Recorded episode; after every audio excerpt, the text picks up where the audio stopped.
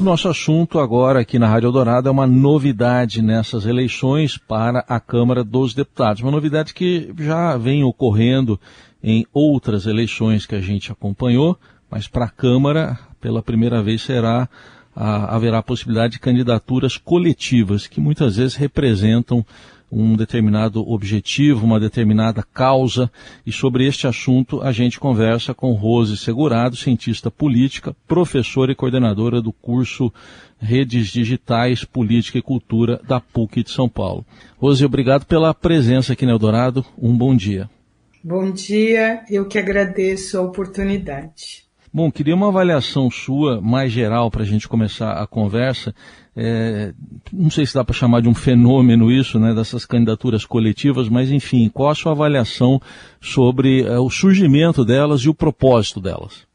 É, eu acho que dá para tratarmos sim como um fenômeno à medida que a pesquisa que eu venho coordenando na PUC de São Paulo vem mostrando um crescimento bastante é, significativo dessas experiências. Né? Então, se pensarmos que é, o primeiro mandato coletivo foi eleito em 2016 na Câmara Municipal de Alto Paraíso, em Goiás, e quando chegamos em 2020, nós tivemos é, 247 candidaturas e dessas 26 foram eleitos. E aí tem dados muito interessantes que a pesquisa traz, que é uma representação em todas as regiões do país, é, perfis muito diferentes dos grupos que impulsionam essas candidaturas. E eu acho que o que eu gostaria de destacar é, é o que essas candidaturas é, representam, né? por que, que elas se articulam dessa forma. E uma das questões é, trazidas por elas é uma necessidade de compartilhamento de poder, uma coisa um pouco difícil de vermos nas experiências parlamentares, porque, é, no geral, nós temos uma é, uma centralização muito grande na figura né, do deputado, da deputada, então um pouco é, esse personalismo é uma coisa que é, busca ser diminuído por esse tipo de candidatura. E acho que uma outra questão muito importante colocada pelas 20 entrevistas que nós fizemos com esses eleitos é a questão da representação política. Né? Então, esse é um problema que não é só no Brasil, os problemas da representação política, da democracia representativa, é um problema em, global, né? nas democracias, principalmente contemporâneas. Então, o que esses mandatos buscam é uma atividade né, política que, ao estar mais conectada com diversas é, organizações, movimentos sociais da sociedade civil, que eles possam representar de fato uma série de pautas e de bandeiras existentes na sociedade. Professora, é, alguns grupos, historicamente com essa baixa representação, estão buscando essas candidaturas numa alternativa até para alcançar esses votos, ampliar a representatividade, e especialmente de negros, mulheres, população LGBT, é, indígenas, pessoas com deficiência. Como é que, ou, ou que avaliação você faz, o que, que você imagina deste ano de 2022, se ainda vai, vão ser algumas candidaturas mais atreladas à esquerda, né, representação de minorias, ou essa tendência tende a se pulverizar nas próximas, nas próximas eleições? Então, primeiro com relação a esses grupos que, é, que você mencionou, de fato nós vimos que né, parte dessa articulação dos setores que impulsionam essas candidaturas estão relacionadas a esses temas, né? Mulheres, LGBT, é, QIA+, é, questões raciais. Então, isso vem, é muito notabilizado, e principalmente porque se nós olharmos para a nossa representação política, principalmente falando da Câmara, né, dos deputados, é, nós vamos ver que elas pouco expressam a diversidade existente na sociedade brasileira. Isso começarmos, por exemplo, com a baixa representação de mulheres, que é nessa eleição já temos aí algo em torno de 53% do eleitorado é composto por mulheres e a, a, a, nossa representação política na Câmara é muito baixa, né?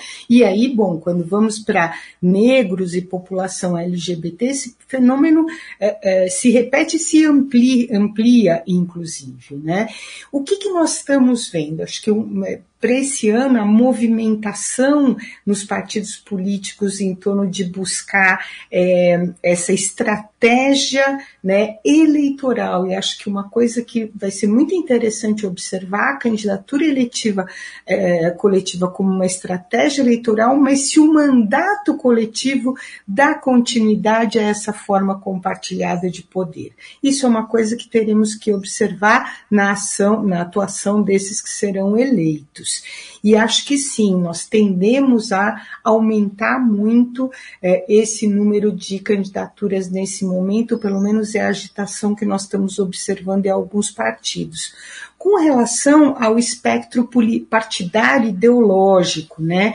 Já nas eleições de 2020, claro, nós vamos ter uma concentração muito grande nos partidos de esquerda e de centro-esquerda, mas já começamos a ter alguns, inclusive tem mandatos eleitos que não são desse perfil, por exemplo, né? É, temos um mandato eleito pelo PSDB, que não faz parte desse perfil que você mencionou aqui. Né? Então, uma preocupação, inclusive, nós fizemos uma entrevista com a frente de mandatas e mandatos coletivos e eles é, temem que muitas vezes essa proposta seja usada apenas e tão somente como uma estratégia eleitoral, mas que depois é, essa, esse compartilhamento de poder não se exerça, não se efetive de fato. Então, é, eu acho que sim, é, po podemos ter o um aumento e uma diversificação desse perfil, inclusive a nossa pesquisa continua, né, já temos né, é, preparado como vamos fazer para dar continuidade a esse estudo e ver o que ocorreu né, nas eleições de 2020, como que esse fenômeno se desenvolve nessas eleições deste ano. E professora, para o eleitor e para a eleitora, como uh, saber e como ter a, a, exata dimensão de que isso não é só uma estratégia eleitoral e como é que ele, o eleitor e a eleitora podem acompanhar esse compartilhamento de poder que é a base, né, que está na essência das candidaturas coletivas? Então, acho que isso é muito interessante, né, é, de, com os mandatos eleitos, é, observar é, quais são os tipos de ações que eles vão tomar e como vão tomar, tomar no é, parlamento, é, no, no, Congresso Nacional. É, e, inclusive, pode ser muito diferente para as câmaras legislativas estaduais, né, as assembleias legislativas estaduais. O que nós vimos na nossa pesquisa, que muitas vezes né, o impulso de descentralizar, de compartilhar poder, às vezes ele é impedido pela, pelo próprio regimento das casas legislativas. Então, por exemplo, né, é, embora, como não temos uma regulamentação das candidaturas coletivas, temos dois projetos de lei é, tramitando e um a ser apresentado para regulamentar, porque não existe como uma figura jurídica, né, o que, que nós vamos perceber? Né? Nós vamos perceber que, é, dependendo da Câmara Municipal, essa participação, por exemplo, um mandato que tenha quatro pessoas, em que três possam participar em comissões diferentes, né? Em algumas câmaras isso é possibilitado e em outras não. E aí depende né, do regimento próprio né, dessa Câmara Legislativa e também das negociações políticas ali. Em algumas câmaras há uma intolerância muito grande com relação a essas novas iniciativas. Hum, vamos ver como isso será no Congresso Nacional. Inclusive, eu acredito que a presença de mandatos coletivos na próxima legislatura legislatura possa ser um fator interessante para intensificar um debate sobre a regulamentação dessa participação. Então, eu acho que o acompanhamento desses que os eleitores podem ter é um acompanhamento vendo as iniciativas feitas, se o, o deputado ou a deputada eleita, se ele se refere sempre a, a, a sua candidatura como uma candidatura que representa um determinado grupo e é composta por dois, três, quatro, cinco, enfim, quantos forem a essa composição, e, e, e, acompanhar nesse sentido se ela leva à frente esse compartilhamento de poder ali.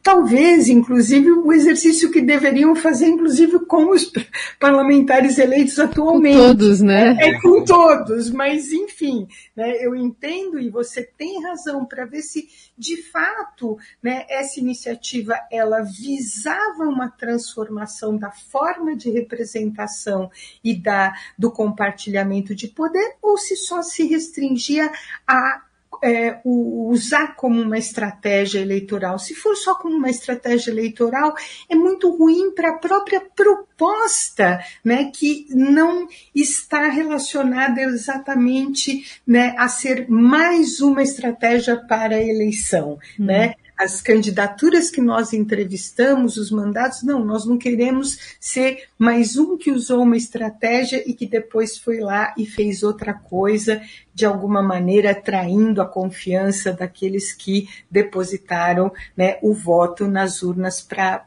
essas candidaturas. Professora, a senhora falou aí sobre regulamentação, então imagino que tem que vir do TSE isso, né, para essa resolução é, enfim, permitir que, por exemplo, tenham vários nomes numa chapa ou que apareçam todos os, as fotinhos nas urnas eletrônicas. E nessa comparação que a senhora mencionou aí sobre é, não usar isso como um artifício, né, para fazer uma publicidade de algo que você que era para ser coletivo e, e, fica como uma estratégia para ser individual. Um caso interessante que eu estava acompanhando era do um nome antigo já da política, o Olívio Dutra, lá no Rio Grande do Sul. Ele foi lançado numa candidatura coletiva, só que ele tem 81 anos, é um nome conhecido, mas está se aliando ali a outras pessoas para é, tentar, enfim, a bandeira é sobre respeito e pluralidade. Então eu queria que a senhora falasse um pouquinho sobre essas pessoas mais antigas na política também fazendo um uso de um formato mais contemporâneo e também do que falta então para vir essa determinação de cima para baixo, é, hum. possivelmente do TSE para ajustar essas arestas. É, na verdade, a, a, regulamentação ela tem que vir por forma de uma PEC, né, uma emenda constitucional. Ah, tá. É, e, por exemplo, ao, o senador uh, é, Randolph Rodrigues é um dos que tem é, uma proposta, inclusive, bastante discutida com a frente das mandatas e mandatos coletivos. É uma proposta que a frente acha que é, é, é bem interessante e ela ainda não foi apresentada porque não se conseguiu o número necessário de assinaturas para apresentar ficou pronta, se não me engano, no final do ano passado, esse ano, e aí esse ano é um ano muito complexo para esse tipo de debate, enfim, né?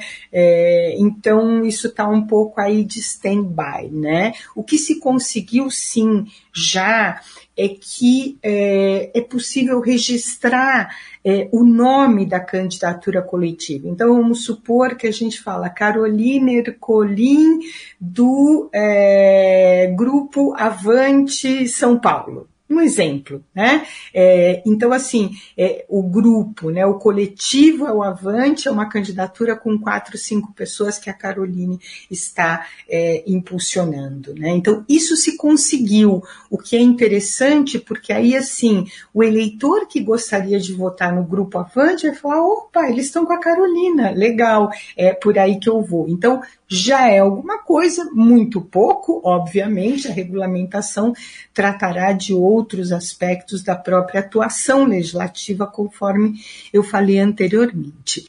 Muito bem, ouvimos a cientista política, professora e coordenadora do curso Redes Digitais Política e Cultura da PUC de São Paulo, Rose Segurado, fazendo uma avaliação eh, explicando por ouvinte Eldorado como funcionam as candidaturas coletivas que estarão presentes neste ano nas eleições para a Câmara dos Deputados também. Obrigado, professor. Até uma próxima oportunidade. Obrigada, até uma próxima.